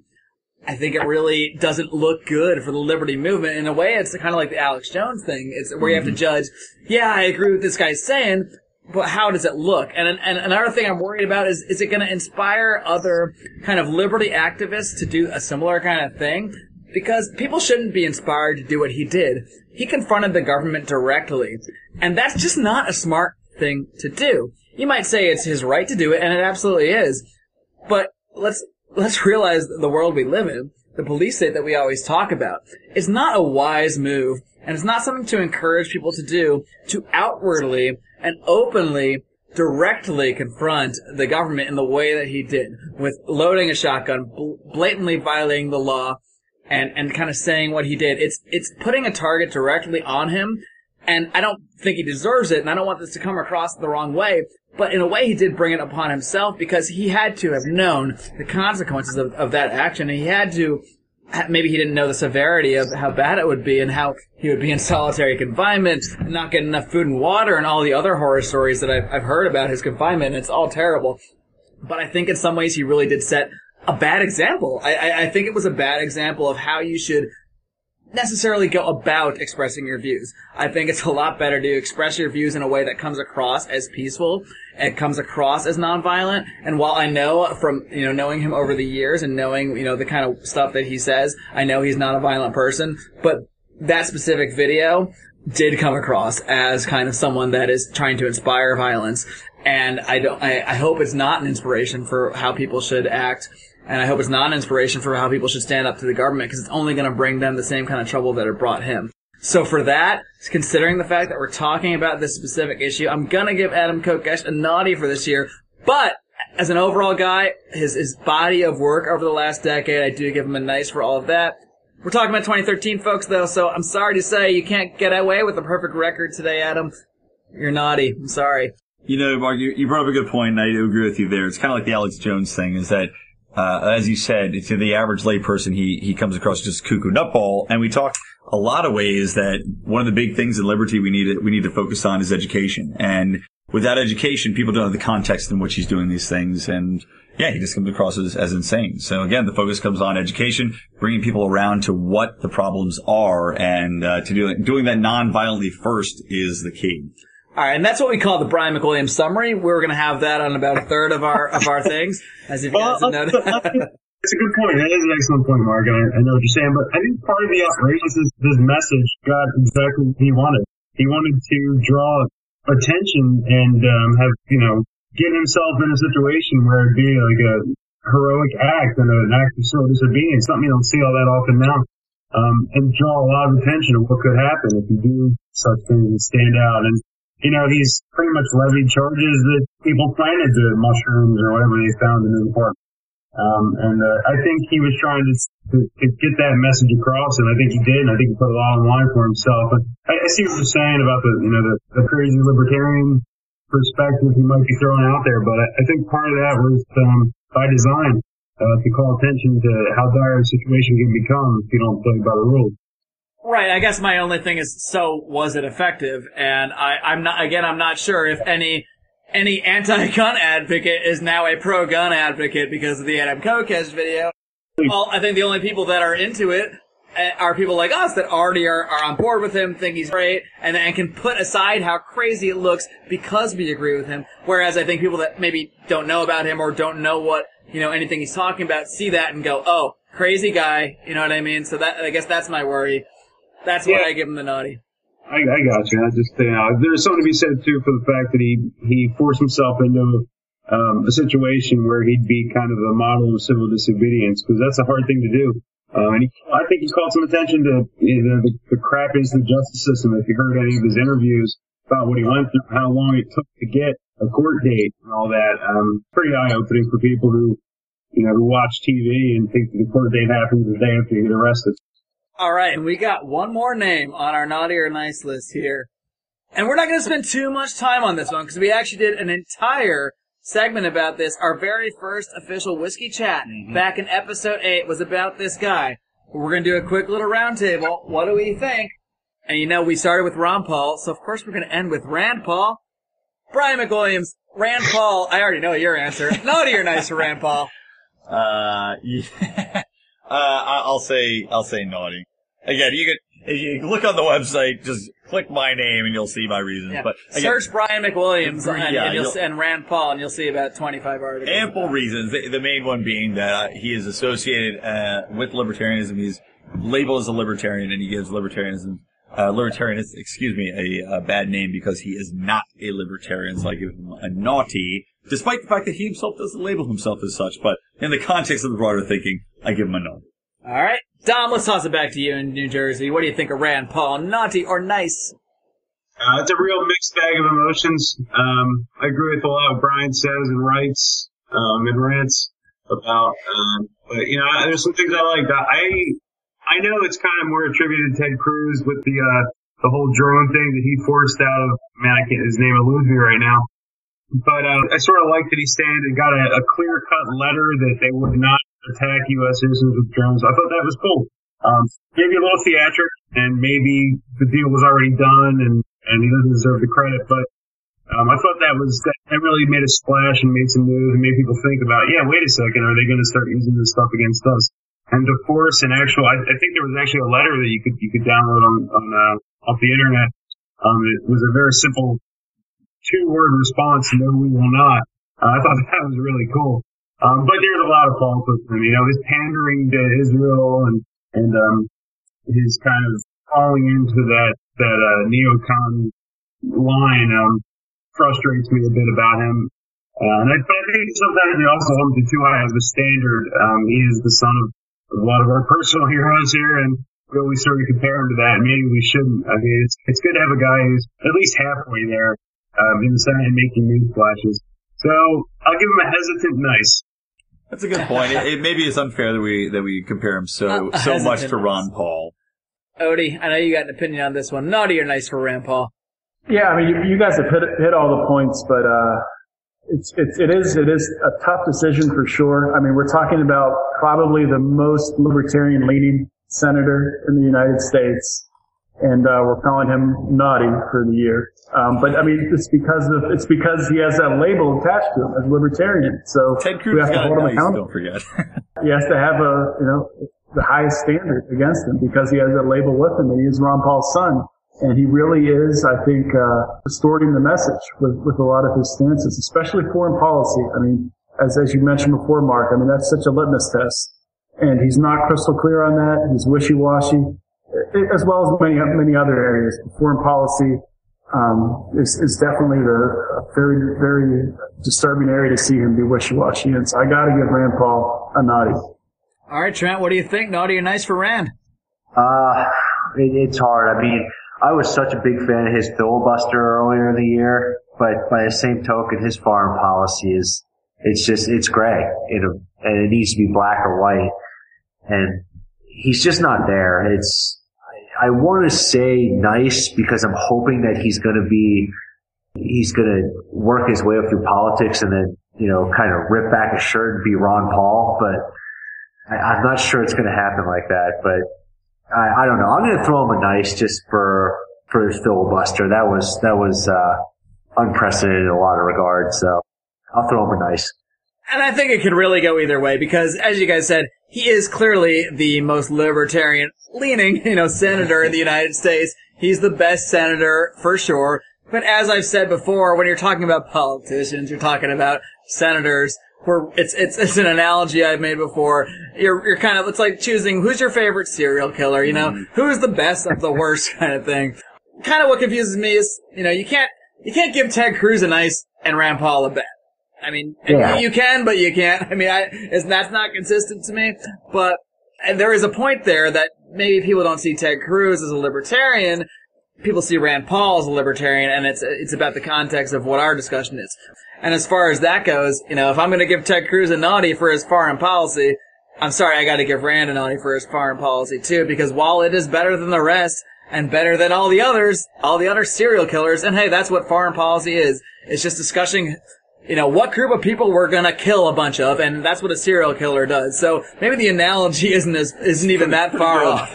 You know, but, um, yeah, I, I don't have much room for gray on a foreign policy, and unfortunately, Rand has given me, as you said, Trent, a gray view of foreign policy. He seems to sometimes try to push that non-interventionist line, sometimes try to push that, well, maybe we have to have bases here, we need to have allies with Israel kind of thing and it really just makes it more difficult. And, and even in other issues, even some of the social conservative issues, you know, he's made some comments about um, like gay marriage and that kind of thing, which you know are isn't exactly a passionate issue for me. I think the government should be out of marriage, but you know, when some of his comments are again associated with libertarianism, it really creates a problem. I've had people send me links to Rand Paul things saying, "Do you agree with what this guy says?" And it's like the reason they're doing that is because they just fall into this. Everyone thinks Rand Paul's a libertarian, so it creates problems for me. I have to constantly defend this guy who doesn't even say he's a libertarian. So for that, and, and I agree, I want to give him a nice because he really is the best senator, and he does bring up a lot of important issues,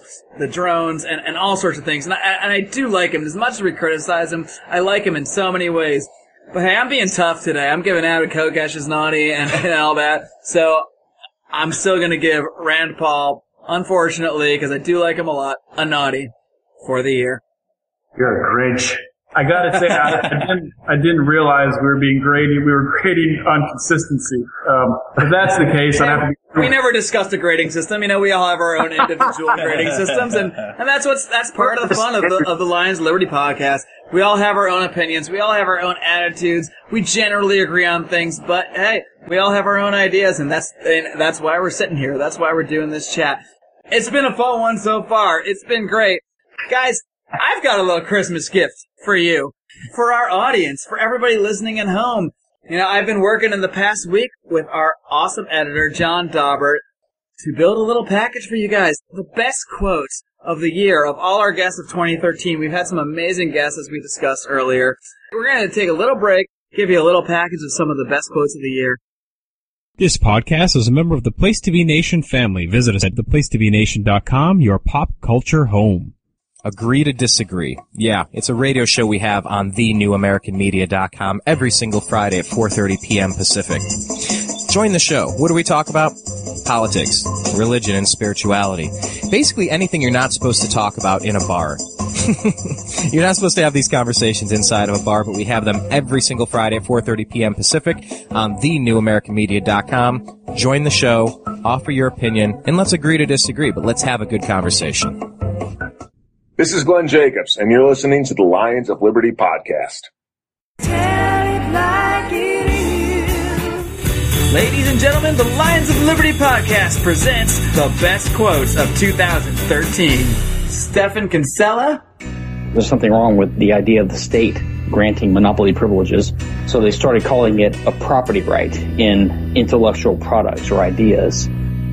Anytime the state uses power to harm people, I think it's very important that we break it down and say, is this really something we should accept? You know, is it a violation of property rights? We made it to a second episode, and they said it wouldn't last. Shane Whistler. I think personally that nothing is more important to the liberty movement than philosophy. Why do we think a certain way? What is the nature of man? What conclusions does that lead us to? And, you know, those conclusions, luckily for us, happen to be that liberty is the best way to go. Dan Johnson. So imagine being hauled off to Gitmo because you believe in liberty, or because you believe in freedom, or because you like limited government. It's a lot easier to influence things, especially if you have an enthusiastic group, especially if you have the organization and the tools that Panda provides. Christopher Robin Zimmerman, better known to me as CRZ. I think we had the right messenger at the right time. Ron Paul was so great, even though he was doing it from within the Republican Party. Once you reach a certain age, you just stop giving a crap. And I, feel like I, am almost there already, so I, right, am really, I'm really afraid right. of what it's gonna. I'm really afraid of what I'm going to be like in 30 or 40 years. Daniel McAdams. I had my eyes open to a degree, and I also had my eyes open to Ron Paul. I was not particularly political and didn't follow politics very much, but I kept reading one congressman writing some really great articles about what was happening in the Balkans, and I knew he was absolutely spot on because I was sitting there in the middle of it. I always wanted to meet him when I got back, and I had the chance to do that and more, so I've been very, very lucky. You seize the day. I don't know what I'm doing here. I'm just drinking apple juice and going on a rant. So, hey, Glenn Jacobs. Libertarian societies have not collapsed. Even anarchic societies have not collapsed. They've been taken over from the outside, but there are occurrences in history or examples in history of societies that basically didn't have governments. And uh, Iceland and Ireland, and they survived for hundreds of years. That's why I do this podcast when the S quote unquote does hit the fan that we can provide at least some of those explanations and hopefully a better path, a better philosophical way to go about things. Dr. Mark Thornton. You know, Lew Rockwell doesn't allow me to smoke cigarettes. He's sure as heck not going to allow me to smoke marijuana in the Mises Institute. It's just what a curmudgeon. I mean, come on, loosen up, Lew. if we just allow the market to work and we just allow people to put whatever substances in their body that they choose, the market will find ways to regulate and regulate where that drug use takes place and result in a lot less violence. Chris Rossini. Like a spark lit up and I couldn't take it anymore. I decided, you know what, I don't know what road I'm going to take, but I'm going to take a road to start sharing this stuff that I learned. And once I committed to it, I started to then be aware of perhaps some opportunities around me. And it's the job of you and I and everybody out there doing things like us, Bob Wenzel, Lew Rockwell, so many people now with the internet, and to point out that there is another way to think about things with our foreign policy and our general philosophy overall. There's another way, and it can change. Brian McWilliams. A bit of whiskey and a bit of Ron Paul talk, and I think that's how we kind of all got voted. One way or another, I it does all come back to the whiskey. John Odermatt, better known to me as Odie. You know, you were bringing up some, some crazy ideas I'd never heard of before, like, you know, a Republican that was anti-war and all that good stuff. So uh, I was, uh, you know, pretty, you know, taken aback and I'd never heard of that before. But, uh, you know, enough Jim Beam and it opened up my mind and Fran says it's one of these things that we're damned if we do, damned if we don't. No pun intended. Funny guy, just like whiskey a politician. chat Canada right there. Yeah, I mean, that kind of is he is he in a whiskey chat? Why is he making these pun jokes? That these pun jokes are reserved for whiskey chats, guys. Come on. Dr. Walter Block. I once shook hands with Ludwig von Mises, and I never washed that hand. Be careful shaking hands with Dr. Block. Uh, well, I smell a little bit, but uh, you can channel me for me. Hunter Lewis. When government gets rotten, and when these deals are made between government and big business and big finance and big labor and big law, as I said, that changes the picture. I mean, that really thwarts the efforts of the average person to get ahead. That creates an economy in which nobody can get ahead. It's absolutely essential that we make the important distinction between capitalism, real free markets, and crony capitalism, or fascism, as it's better known. Roger Stone. Those involved in the plot to kill John Kennedy, those being the CIA, organized crime, and, uh, of course, Texas Oil, not to mention Lyndon Johnson. I think that both Dr. King and Robert F. Kennedy were killed to further cover up the murder of John Kennedy. Power for the sake of power. I mean, that's what defines a lot of these people. What defines why they are sociopaths, why they are psychopaths. Julie Borowski. Most of my videos are ridiculous. I've done some really kind of just stupid stuff, to be honest. I had a trans fat video recently. I just stuffed my face with donuts. Yeah, it's ridiculous, but it gets people to laugh. And they're like, hey, maybe this girl, she's crazy, but she might have a point. You can just start making YouTube videos out of your apartment, finding funny and interesting ways to convey ideas to others. You can be like Chris Rossini. He just made himself known to Robert Wenzel, who runs that site, started helping out any way he could, offering his assistance. And eventually he translated that into a role producing the Robert Wenzel Show. And now he's contributing his writing to several websites, the Ron Paul Institute, and our very own website, Lions of Liberty. Hey, you can be like me! John Whitehead. They're forcibly taking blood and DNA samples in some states from people. They just pull them over to make them do it. The Supreme Court actually upheld that, by the way. Police can now forcibly take DNA from you when you're arrested, even for a misdemeanor. Right now we have a sick society. A very sick society. But I think it can get better. I know it can get better. I don't think we're born totalitarians. I don't think we're born, you know, as people that think it's cool to get rectal exams on the side of the street, or think it's fine for SWAT teams to break into someone's house and kill them in the middle of the night. This isn't normal, and I don't think I'm the crazy one to think that it's not normal. And I like to think that everybody out there listening, most of you, maybe there are just a few totalitarians that just decide to listen to the Lions of Liberty podcast. And hey, I'm happy to have you guys too. I welcome the totalitarians, the fascists, the Nazis, the communists. I want all you listening. Because even you guys can change. It's all bad ideas. A lot of people have bad ideas. I might have some bad ideas. I don't know. I like to think I got some good ones. I like to think that the liberty movement has a lot of good ones.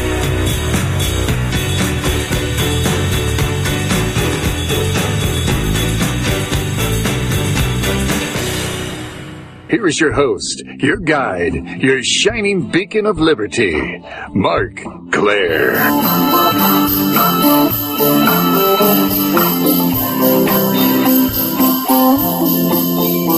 right, guys, welcome back to the Lions Liberty Podcast, our holiday extravaganza. I hope you enjoyed that little package we put together for you. Some of the best quotes of the year that you got to hear there of 2013, our first year of the Lions Liberty Podcast. We're going to close out the show by just looking at a couple things of the past year real quick.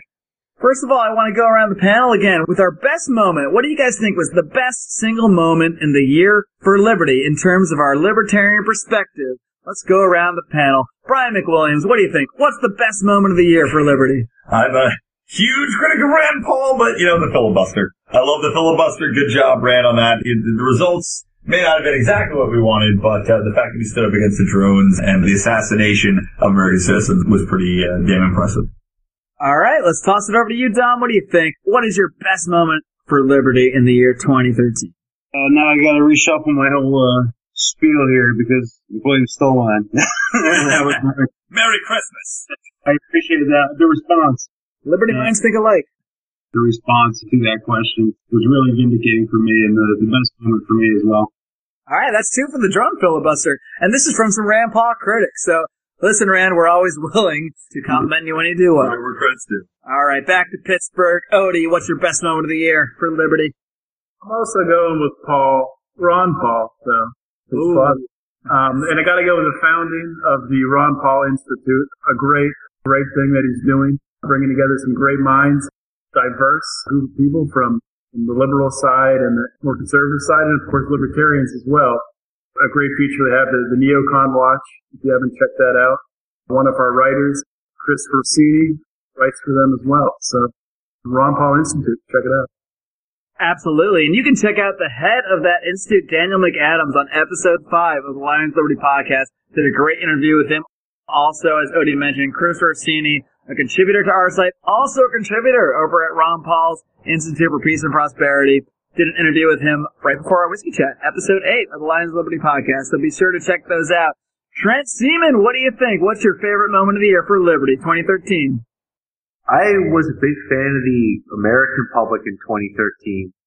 After what happened in Sandy Hook in late 2012, there was a huge run on uh, Second Amendment, and I was very happy to see that people across the nation stood up for their Second Amendment rights and really put a stop to what the uh, the Dianne Feinsteins and the Barack Obamas of the world were trying to push through push through on an international level and push through on a state level. They were they were trying to do gun control at any level they could possibly get it done, and the American public pretty much stopped it at every juncture, with the exception of Connecticut, where they they got through gun registration. But in wake of what could potentially be viewed as a false flag event, I was very impressed with the American public.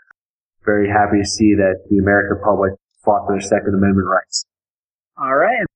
Me, personally, my favorite moment of the year is basically seeing Barack Obama come out and say that he's going to have to go to Congress and try to get something in Syria, try to get some kind of action, and absolutely nothing happened. I mean, it seemed like a repeat of the Iraq war, of Libya, of all the things we've seen before when it just seems inevitable. It seems like there's no way we're not going to war. Only this time we actually didn't. Like the, the public outcry again, I'm impressed with the American public. The public outcry essentially stopped this war. It stopped the politicians from even bringing it to a vote. They realized you're going to bring this up. You're going down. And, you know, essentially that's what we got to realize. And that's why we talk about this stuff. That's why we do this podcast. That's why we do the website, lionsliberty.com. Because the more people are informed, the more people are outraged about this stuff. Even though we can say, and it's true to a large extent, politicians don't listen to us. Essentially, they eventually have to because they care about the careers and they care about moving forward with their careers. And if something is immensely unpopular, as invading Syria was, and I think, like Odie said earlier, thanks largely to the libertarian movement, thanks to the Ron Paul Institute, thanks for all these non-interventionist voices, you know, that thing was shut down. So that was my favorite moment of the year. The, the way that, you know, potential war in Syria was completely squashed within just a week of all the media hype about it. Yeah, it was huge. All right, and now you know we've we've done this whole show has been dedicated to just recapping the last year in Liberty, talking about everything that's happened. But guess what, guys? What's happened has happened. We can't do anything about it. We gotta look towards the future. So what are you guys looking forward to in the next year? What is your wish for the new year for Liberty for 2014? What is your one wish you hope to see? Brian McWilliams, let's start with you. I really hope that Glenn Greenwald's new uh, media enterprise he's entered into, which I, I don't think is launched yet, but it's basically a voice to, you know, real news, uncensored, then obviously uh, a little bit of libertarian leaning, launches and I hope it finds great success. All right, Tom, what about you? What's your wish for the new year for Liberty? Yeah, I'll give you a vague and then a more specific response. Um, I hope, like, you know, like Brian said, that this, this, uh, tidal wave of, of, uh, sentiment keeps going. You know, I, I meet more and more people when, you know, we don't bring up specific, uh, issues with them. We talk about things in general. Sound more and more libertarian every day. Um, I hope that keeps going. I hope we don't prove a, uh, passing fad. Um, and I think another year or two of this will, will prove that. Uh, more specifically, I hope we still keep going down the path of decriminalizing the use of um, illicit drugs. I hope we lose, I hope we lose the drug war in the next year, or at least take, a, take a significant hit in the next year in that battle. All right, thank you, Tom. One more shot from our boys over in Pittsburgh. Odie, what's your wish for the new year for Liberty? I guess I'm going to echo Tom here, but yeah, I'm, I'm going to wish that we can just stop putting nonviolent drug offenders, nonviolent uh, criminals, locking them in cages. If we can stop doing that, I think that says a lot more about humanity as a whole. Um, I think it's something that uh, that really must change for our society to move forward. And Trent, what about you? What's your wish for the new year? My wish is for the individual American to be more personally responsible for their life. I don't think that this country is going to change and become a bastion of liberty until each person on an individual level decides to take responsibility for their own life. You know, so many people are out there looking for a politician to save them. At the end of the day, if, if you're not willing to step up and save your own life, it, no politician can save you. People out there that are, that are lining up for, for government handouts, whether it's unemployment or social security or Medicare, or even, uh, the job that they might be working for the, for the government. You, you gotta be willing to stand up and be your own person and stand individually if you want to escape the, the grasp of the government. So people are more personally responsible, the government would have nobody to oppress. That's, that's the way I, that's my wish for 2014, if people just stand up and be their own person. All right, I guess it's back to me to close this thing out. And mine's pretty simple. It might be a little too hip, hippie-ish, It might be a little too John Lennon, but my wish is just to make sure we don't see a war. I mean, obviously there's wars all over the world, but I, I hope we don't see our country specifically launch into another war because that is when it really quells the rest of the debate. That is when uh, you know, civil liberties at home get clamped down on, and that is when it's really it becomes a lot more difficult to kind of promote the ideas of liberty, promote a lot of the things we're talking about when the citizenry is kind of wrapped up in a patriotic fervor and kind of you know, kind of how it was after 9-11 when, you know, the government's right about everything. We have to be behind them. We have to go with whatever they're doing because they're, they're here to save us. We're all together, that kind of thing. And, you know, let alone the fact that people are being murdered, which is obviously terrible. So my one wish is that our government and, hey, all governments in the world can avoid wars. Guys, thank you so much for joining us here today. I know it's been quite an arduous, tenuous journey we have all our various drinks. We had bathroom breaks to figure out all this stuff, all this behind the scenes stuff. I want to thank everybody that's helped me make this podcast over the last year. Uh, people that have inspired me to do the work I'm doing, and you know, people that have been on the podcast. Stephan Kinsella, who first inspired me to just record something and turn it into a podcast. We've had such great guests over the last year. Uh, Walter Block, Shane Whistler, Glenn Jacobs, uh, Julie Borowski, John Whitehead, Roger Stone, you guys right here, my fellow Lions of Liberty. All of you guys have greatly contributed. Let's not forget our amazing editor who makes us all sound so much smarter than we actually maybe would come across otherwise. John Daubert, thank you so much for what you've been doing for us. Ron Branch, the guy who has made our, our theme song, an excellent theme song he produced for us for the Lions of Liberty podcast. I believe Brian in studio has someone to thank as well. I, I just want to say, we wish you a Libertimus. Everybody, uh, yeah. we wish you a Libertimus. We wish you a Libertimus. We wish you a Libertimus and a happy new year. We had to do it for him. It was a condition of coming on the show that he had to fit a pun Christmas song into into his final spiel. So I did promise him I that. am drunk. Guys, thank you so much for listening to the Lions of Liberty podcast. Thank you everybody out there listening to it. Thanks for being involved in this. Please remember to check out our website, lionsofliberty.com. Check us out on the social media. Check us out on Facebook, facebook.com slash Lions Liberty. Twitter at Lions Liberty. Subscribe to the podcast on iTunes. Subscribe on Stitcher Radio. I don't care how you do it. I'm just glad you're here listening to us. Thank you so much. Take care, and we'll be back next week with another show. I promise they're going to keep coming. Thank you so much. And remember, guys, until next time, live long and live free.